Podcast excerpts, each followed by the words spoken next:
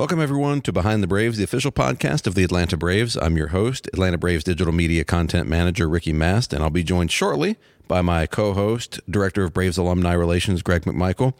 We're really happy to be kicking off a, a new year, new season of Behind the Braves here. Hope you all had a great holiday break and uh, enjoying a very happy new year so far here in 2024. And uh, we thought, what better way to kick off the new year than with our new broadcaster? Of course, uh, CJ Nitkowski.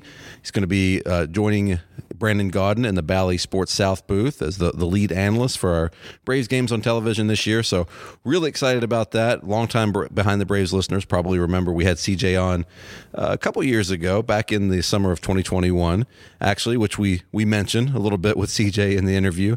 And uh, boy, we just we loved having him on then. Uh, he's joining us from Texas Rangers, where he's most recently been the, the lead analyst there. Of course, if you watching uh, watching baseball last year, the Rangers had a pretty good year last year, and uh, the last time we had CJ on, the Braves had a pretty good, darn good year. So we figured let's get this new year started and get the the, the good luck and the good vibes going with CJ Nitkowski uh, on Behind the Braves. So without further ado, let's get right into it. Here he is, CJ Nitkowski. Well, CJ, welcome back to the show. Uh, we've got just uh, a good time here where we can talk about what's happening with you. We're su- super excited about you joining the Atlanta Braves family, and uh, of course, being an alumni and being a part of um, uh, our association didn't get to participate much because you're always uh, working back and forth from coasts and different teams. But uh, you've just had an incredible career to this point. I was so excited when I saw that uh, we had a chance to sign you and you signed back with the team. So I think this is just going to be incredible. Your family has to be ecstatic, right? Yeah, I think we're still pinching ourselves a little bit, quite honestly. Uh, the idea that we're actually going to be home. You know, we've lived here for mm. 18 years, but I've always been on the road working. And I kind of started backtracking a little bit and thinking back even to my career. I was fortunate to play for 19 years. I've been in broadcasting for 11, so 30 years now in the game. There's been one month over those 30 years where I've actually been living in my primary residence going to work. That's been it. That's incredible. One month over the 30 you years. sound like a ball player. Yeah, pretty much. And so for my wife, as we went through these conversations of even the possibility, we got really excited. But at the same time, we had a really good thing in Texas with the Rangers, and it's a good organization. And the idea of giving up something that was working out really well and, and you know, taking a chance and, and doing something new, uh, there was some emotion involved. But we are now to the point where you know, we realize obviously it's happened. Everybody's really excited. And even walking back in here today. So last time I walked in here was my first interview that I had with Derek and Alex and Terry. And so there was some nervousness to that for me. And I took a little picture outside. I said, you never know, take a picture. Maybe this will be something we can, you know, laugh about somewhere down the road eventually. And even walking back in the second time, the difference in the feeling of like, I got to go and make a really good impression and hopefully have a good interview. And now knowing that I'm the guy, it's, it kind of even took me uh, back a little bit and almost by surprise walking back in here today. Well, you've got a great team that you're working with, um, you know, Brandon and uh, Frenchie and Glav. So, I mean, that's got to be uh, a lot of fun getting to work with those guys. And of course, you know, you got you went from a World Series team, and now you got you coming over to a potential World Series, you know, team as well. So you haven't you went. It's kind of a lateral move, but I would say it's probably an upgrade since you get to be at home. That's got to be put things over the top. It is. I mean, it works out really well that this happens to be a great organization that is in an unbelievable place right now with an opportunity to win consistently, not just win a little bit. Like as everybody here knows, what they've done with the contracts and the way they've put this roster together, uh, this is built to be a long term winner. And this is probably the envy of most of the league. And so to be able to step into that on the broadcast side, in my first six years in Texas, uh, they were a sub 500 team every year, a combined 124 games under 500 in six years. And so they, yeah, they made some big moves and spent a lot of money. But even going into that past just past year, it's like, well, what kind of turnaround can you really have, right? You lost 100 plus games two years ago, nearly 100 uh, the previous year. Could you really turn around and become a serious contender and the way that they did, and then to go on the run that they went on, it really was very unexpected. Uh, quite honestly, they limped into the postseason big mm. time. They had really rough last uh, series, and to go on and win the World Series and, and, to be able to say, "Hey, I'm actually you know leaving a World Series winner," uh, it was kind of wild. I was having a conversation uh, with somebody and looking at some things that I had written down, and the idea that we're going back and saying, looking like where you were, say a year ago, and that there would be a sentence that said, uh, "CJ left." left the World Championship Texas Rangers to take a job with the Atlanta Braves makes absolutely no sense to me that that would have been a real sentence mm. in my life this year. Like none of it, none of it seems to add up. So uh, we continue to be blown away and uh, really excited. Well, CJ, I went back and looked, and when we last had you on over Zoom, it was uh, mid to late July of 2021. So it was about two weeks after that the Atlanta Braves took off and ended, ended up winning the World Series. So I'd like to think we went ahead and got ahead of the CJ bounce and just did it earlier this year, so we don't have to kind of hover around 500 for halfway through the year. We'll just just start the run to the World Series and opening day go. this time. I like it. So yeah, well, love welcome, that idea. Well, welcome here. It's so great to have you here. Um, I know. Uh, so Ben Ingram is a good good friend of mine, and I know that when we heard Frenchie was kind of wanting to take a little step back and spend some more time uh, at home, I know you were somebody that Ben was very high on wanting to to have here as part of the, the family. How did that the the gig come about? How did you first hear, and how did that process go that led up to your your meeting with Alex, Derek, and Terry? So it was a couple of phone calls. Uh, you know, actually, Frenchie two years ago very loosely mentioned to me that he may be thinking about potentially stepping back. And it was, I think the the Braves were in town in Arlington maybe in April of 22 or May, whenever it was, but it was early in the season.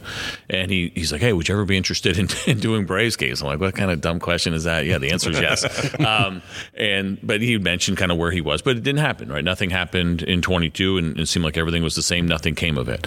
Uh, later in the season this year, I want to say probably around the middle of September, I got a phone call from John Smoltz, uh, who was fortunate to play with here and then, you know, been around quite a bit in broadcasting. We live pretty close uh, to each other. And he said, Hey, I think this job's going to open up. Frenchie's going to drop back, and it seems like this is real now. And I think you'd be perfect for it.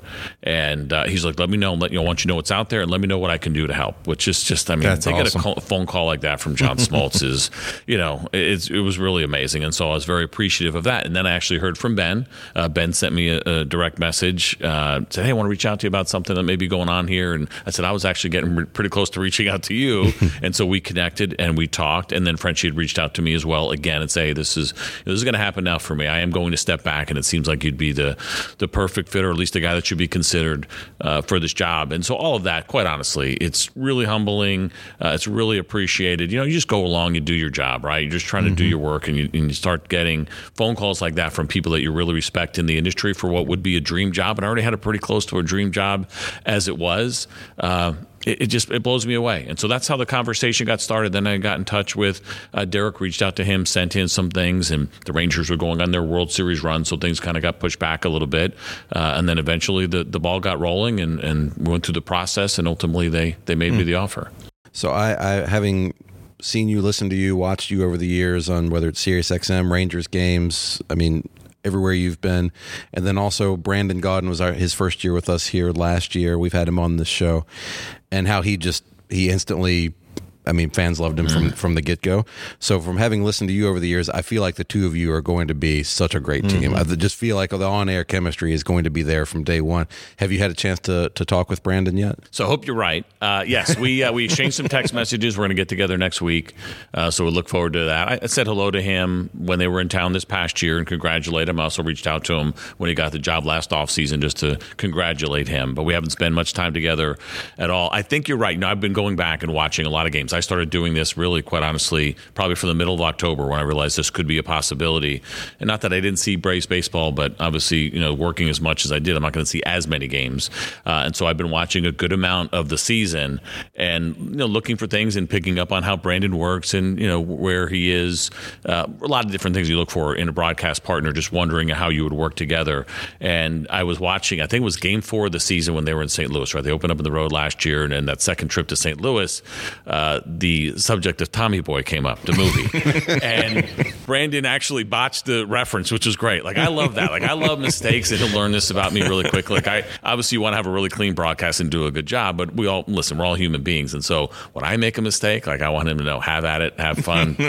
I'm not my ego's not going to get in the way, just so you know. But it's also going to be coming your way when you make right. a mistake. And so he had a reference that he thought was from Black Sheep, but it was actually from Tommy Boy, and they were going back and forth. And Frenchie was like, "Oh, I think that's from Tommy Boy." He's like, "Nope." it's from Black Sheep. And then all of a sudden, Frenchie was getting text messages from people. I'm like, that's right up my alley. I know we're supposed to pay attention to the game, but those are the kind of things that I right. will find entertaining and fun, and knowing we can poke fun mm-hmm. uh, at each other. I had a great partner in Dave Raymond for seven years. He was upset uh, to see me leave, but I think that's the one thing about you know having a good broadcast partner is that humility, um, you know, the confidence and the belief in yourself that you know you can make fun of each other. And mm-hmm. I think hopefully he'll pick up on that pretty quickly uh, about me. Uh, yes, it's going to be about the game, but you know we're going to have some fun too. I don't know if you know this, but um, every time we sign uh, another alumni, my pay goes up. Oh, So thank you. congratulations! yeah, what was that five percent that comes my way of that? Is that right? That's right. That's right. So uh, no, it is it is very exciting. We've as an organization have put a lot of our alumni to work. So you know we've got guys like Andruw Jones and Terry Pendleton and and uh, Eddie Perez and of course you know the guys in the booth and pregame, all kinds of guys. So um, it makes me really proud because I see guys that are staying active, active in something that they're passionate about in the game, and whether it's Moylan and and Medlen and those guys doing the pregame. So I, it's been it's been a lot of fun for me to see the guys stay stay active because that's one of the things that we do, and Ricky's seen that whether it's fantasy camp or whether it's alumni Sundays and alumni weekend, we really have a lot of buy-in from the guys. Now it helps when you have over sixty-five guys that live in Atlanta. You know, of course, you know you have successful teams, people want to stay. Feels like more. Sixty-five live here. Yeah, Yeah. it does seem like more because I think some more are moving back, and and then we do bring guys in. Mm-hmm. So that, that happens a lot where guys will come in for different events. So I always appreciate I appreciate the work that you've you've put in over the years, staying in the game, and and so man, it yeah, it just really makes me proud when I see the guys coming back Yeah. and doing things, and I know the fans love it. I mean, that's part of the reason why we started this whole thing, you know, back in 2010, is that yes, our brand is big, but our brand is also associated with the players that played the game. And when you can combine those two, and you think about Ron Gant and what he's doing with Fox Five, and and just through, you know, you can go on and on and on with you know, and there, we have guys in other organizations, but I think our organization's been really open to seeing a lot of our uh, former players come back and work, and that's been that's been great. It has. It, it's amazing. And I told you this before. The work that you guys do here with the Alumni Association to me is one of the best in the game. Uh, it's interesting to me. I look back on my career and you know, I bounce around. I know who I am and, and what my career was, and was fortunate to play here uh, for basically half a season before I'd gotten released. I give Paul Byrd a hard time. He came off the IL, and we used to call it the DL back then, and I got released. We live pretty close to each other uh, now, and so it was him that got me ousted. In a way, I ultimately know it was me. Hey, but, we got something in common because we got traded for one another Yeah. between the Mets. So so Birdie's always in the middle uh, of everything. But just to have, you know, it helps, obviously, like you said, to put the uniform on. Same thing for me with the Rangers. I didn't play there very long at all, but to have put the uniform on helps a little bit, uh, no doubt. And, and, and for me, I'm, I'm grateful that I got to play here. You know, obviously became home for us. Uh, and then we've lived here, you know, we moved here about a year and a half later after we played here. We just absolutely fell um, in love with it. So the community that you're talking about, I will tell you that after the first alumni weekend that we went to, my kids were, you know, I was, I think, was it maybe 2012? I think I was still hanging on trying to play at the very end of my career. And so my kids obviously were a lot younger. They still talk about it. Yeah, we they just started me- it then. Yeah, they and they would ask me all the time, Dad, are you going to be in town for alumni weekend? I look, I'm like, No, I'm sorry, I'm going to be in Los Angeles. We got a game against the Angels, and they'd be so disappointed uh, because I, I want to say maybe I came to two of them because my youngest came to one Mm. as well. But they just they love that, so the families love it, the players love it. It's really nice to see what the organization does in that regard, and and having you in charge of it and understanding the value of it. Uh, and you're right. I mean, fans really do like it. I mean, again, I feel like I, my career is so far behind me in my mind. I don't think about my playing career a lot. Um, but then you, you run into fans here and there. They'll, oh, I remember when you were there. I'm like, you remember that? I'm like, I try to forget that. You know what's interesting? I was talking with Kevin McAlpin a little bit earlier. We saw him in the lobby, and before that, we were discussing about when, really, in my mind, the internet kind of took off. You know, back I'm I'm that old when the new when the internet took off. You were one of the first guys that really grasped the whole idea of a blog and you were writing stories and you were doing I mean talk a little bit about kind of your mindset because you were kind of finishing out you were really towards the end of your career when you started doing some of the writing, right? Uh, actually, not too far into it. So I was drafted in '94, and I started writing in '97. Okay. He was the, uh, according to Wikipedia, yeah. which is always factual. He was uh, the first player to ever have his uh, own website. there we go. Yeah, totally unintentional. It was never an idea that I had. I wasn't looking to do it. But back then, before there was MLB.com, the teams' websites were independently run, and they all looked different. They were run by the local company that you might hire to, to have your website. So the Astros had a website when I was there, and the guys that were running it came up to me and said, "Hey, would you be interested in writing a newsletter uh, if you make the team?" I had just gotten traded there, and I was like, "Yeah, you know, if I make the team, yeah, that sounds pretty cool. You know, we'll try it." I didn't make the team. I got sent down to AAA. And they said, "Hey, would you consider doing it from the minor leagues?" I'm like, "Listen, man, nobody is going to want to hear from a minor leaguer writing stories about what it's like to be in the minor leagues." Which, if you think about it today, sounds like, "No, of course people would be." We see that kind of stuff all the time. Uh, so I did it, and I did this newsletter every every two weeks. And at that point, that's when New Orleans had just opened up that new ballpark. They don't even have a AAA team anymore, uh, but it was a beautiful new ballpark, and so it was fun. They called it the Big Scoop on the Big Easy, and I was shocked. The very first one that I sent out, I gave my personal email address. I was like, oh, if any questions or whatever, yeah. You know, again, it sounds stupid now, right? But back then, like, I don't, you sure, here, here's my email address. And I got a note from a guy at Baseball America. He's like, hey, you may want to come up with a second email address. I've been giving people your personal information, which we did.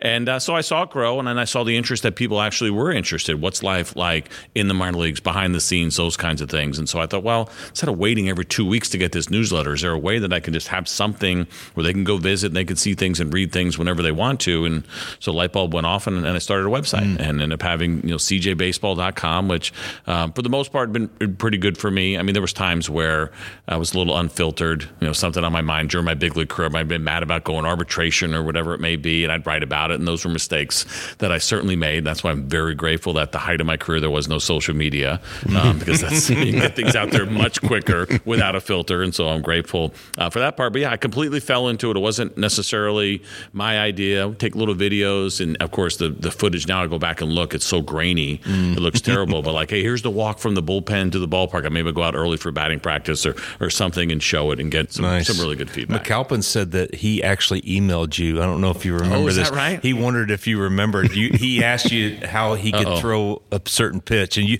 he said you responded. Yeah, and that's the big thing. And I try to. It's the one thing about you know, obviously for the really big time players, there's just no way you can keep up with everything, especially on social media. But I always try to answer if I can uh, everybody. Even with this, I was overwhelmed by the responses when they announced that I was going to be uh, in the Braves booth, and I was like, I want to make sure that I tell everybody thank you, even if they're just say, "Hey, welcome, congratulations," whatever it may be. So I've always been like that, where I'm very appreciative that anybody would ever care uh, what you're doing uh, to be in contact with you, and so if I can, I try to respond. Yeah, that's awesome.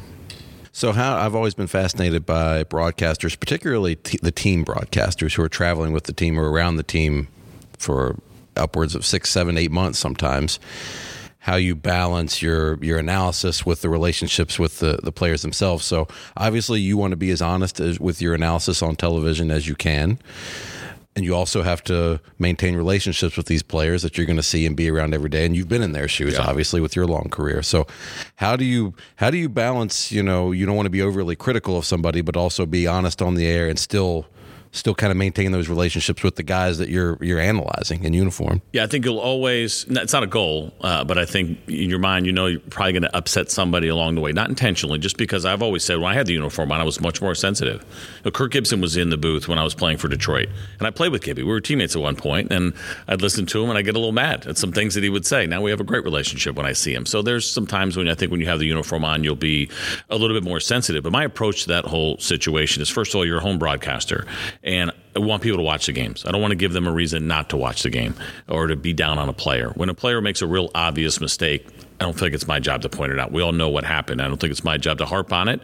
At the same time, you don't want to make excuses that are not legitimate either for a player. I think there's you know there's a balance in there, I'll, and, it's how you say things, right? And so I'll use a Ranger example, easier for me. Rougned Odor misses a routine ground ball, you know, early in my career, and I'd say something like, you know, Rugi be the first one to tell you he probably should have caught that right? It's, not like, oh, I can't believe he missed that, right? That's those reactions to me are going to get you in trouble real fast uh, with the team, and there's just no upside to it. I mean, I will say this: I think fans appreciate knowing that you're emotionally involved in what's going on in the field.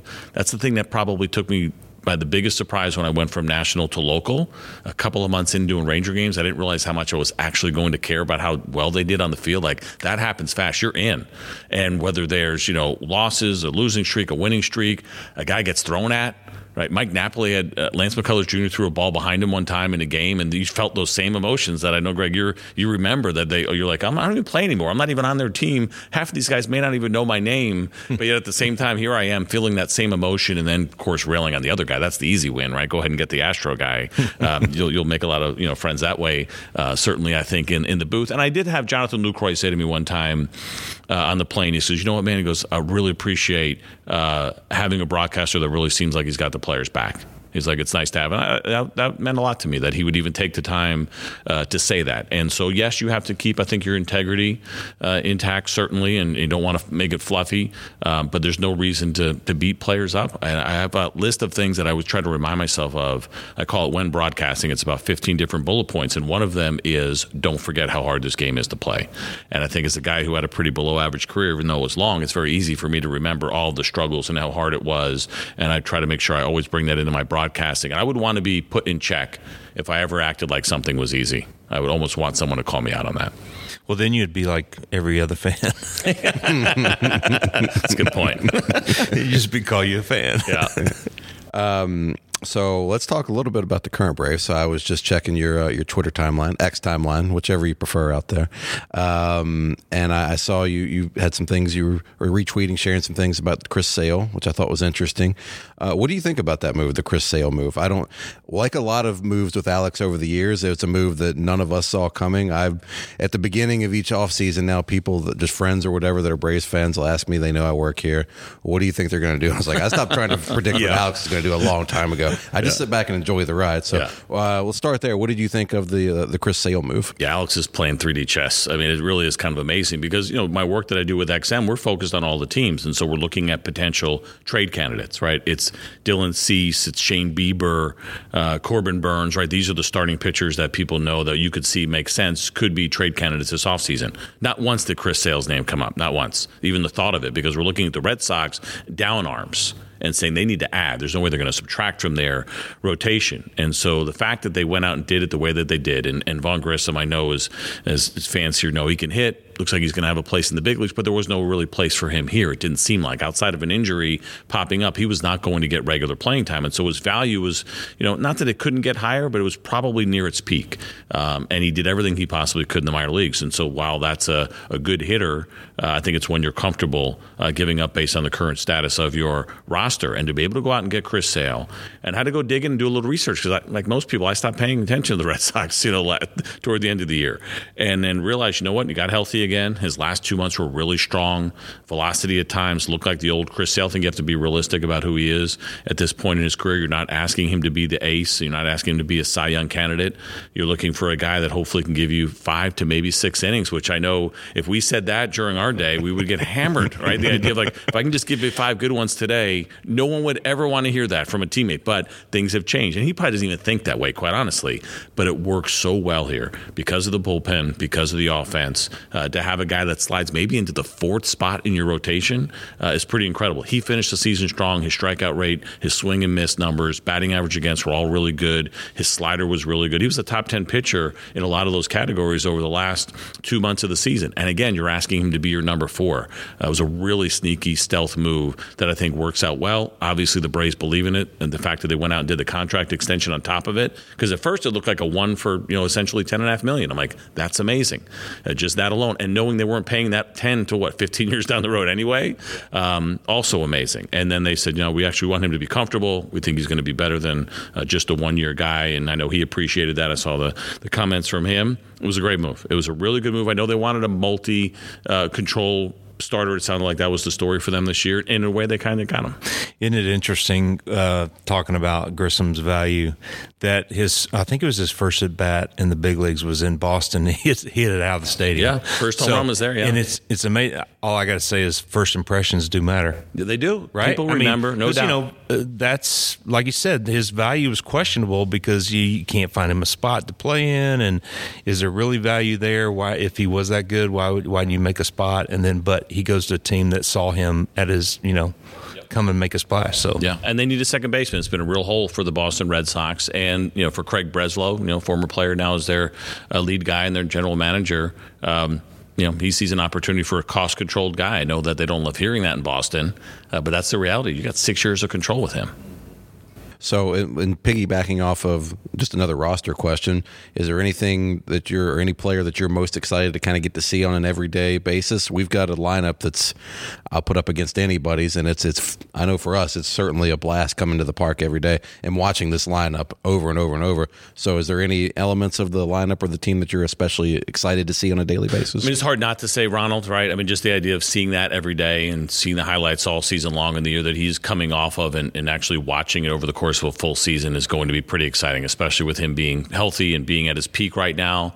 There's so many guys that did something that was a career high for them last year. You know, I was I came from a team that had a really pretty incredible offense as well, but this one is even better, which is you know hard to imagine. They were the best in baseball by far. So I think watching the way that that works, knowing these guys are out there every day too, is really impressive. I mean, that's something that sticks out as much as what they actually do. Is that you have a bulk of those guys that want to be out there for something close to 162 games. I think I'm more fascinated, and maybe it's just my nature, what's going on with the bullpen, and we know how much that's going to matter. The Aaron Bummer story to me, I think, is going to end up being a really good one here uh, in Atlanta. Is he going to be at the top of the bullpen? No, but what he is going to be able to bring to the table, him and Reynaldo Lopez, and we'll see what happens with Reynaldo and whether or not he ends up starting. I, I imagine he probably would get some starts this year, but either way, maybe being a multi-inning reliever, it's another thing that's changed, right? If you were a multi-inning reliever, you were kind of a long guy, you were the last guy, nobody gave you any respect. Now that is a really important role. Again, going back to what we do with starting pitchers and trying to protect them, and, and certainly the Braves are going to be in that mode based on what's happened the last couple years and some of the starters not being available come postseason time. I think the length of the bullpen actually, to me, the way it could shape out, as much as that offense is such a juggernaut and it will be the story and should be the story, I think that'll kind of be the quiet background story that could be the backbone of this team. Do you think uh, the transition was hard for you going from player? I talked to a lot of alumni now who they they're having a hard time fitting in to the new game, just the mindset. Do you feel like that you kind of had a mind for that uh, from the analytics side, and and then you had to really did you have to immerse yourself into that as you've gotten into, you know, broadcasting and doing your show and all that? Did that did that come easy? Was that difficult? Did you fight it? What was that like for it's you? It's interesting because I think I would have fought it as a player a little bit until I realized how much it could help me. And then for me now in this business, it becomes more about where's the game going right? And I have to be honest about it. I've t- I talked to a lot of former players that sometimes I feel like I'm their sounding board for what they hate about the game now.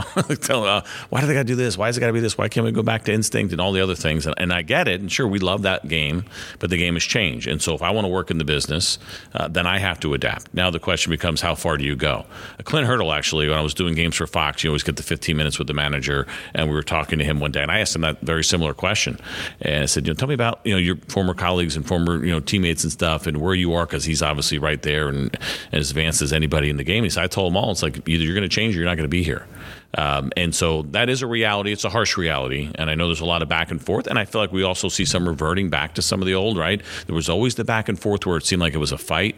Then it did a I think we got to a better place where we meshed a little bit more. Still going to be some pushback from the old school compared to the new school. But for me, my first year at Fox, uh, I actually worked with Gabe Kapler, who we know is really analytics heavy. He was a former teammate of mine in Detroit. And so he was very instrumental in answering a lot of my questions. Uh, you know, and then me kind of going on my own journey trying to figure out, okay, now what works, right? Because I think there's a lot of different components to it. There is what organizations do to build a roster and the way that they look at things, and it's a lot different than uh, certainly we remember. Then there's what I do, which is help present the game, whether it's in a game or on, a, on, a, on our show, and trying to make it then digestible for fans, right? So then I have to figure out, okay, what metrics make sense that are going to be, you know, easy to understand. If I can't explain it in 10 seconds, I, I leave it alone. Like there's some good numbers out there, no doubt, that teams use uh, that, that are out there for the guys that really get into the weeds, even you know out there in the public space. I don't touch them because I just don't think they're digestible for fans. It mm-hmm. doesn't mean I don't value them, but I'm not building a roster. I'm trying to keep people engaged in a game or on a radio show. And so I want to make it as, as easy as I can for them. It's not to say that I know everything because I don't. That's the other thing. Make sure, you know, be honest with yourself and, and don't think you know everything because there's always something new popping up. Um, and then just, you know, kind of figuring out that balance. And I don't think it's anybody's perfect at it. They're going to, I'll be accused, I, which I think puts you in the right spot. When I'm accused of being too analytical or being too old mm-hmm. school, then I'm like, all right, if I'm getting both of those criticisms, I'm probably right where I need to be.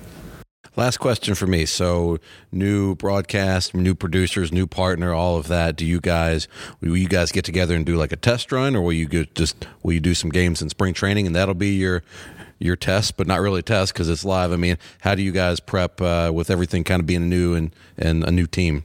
So we'll get together uh, next week a little bit and talk and kind of get to know each other. Uh, but the first games will be those spring training games.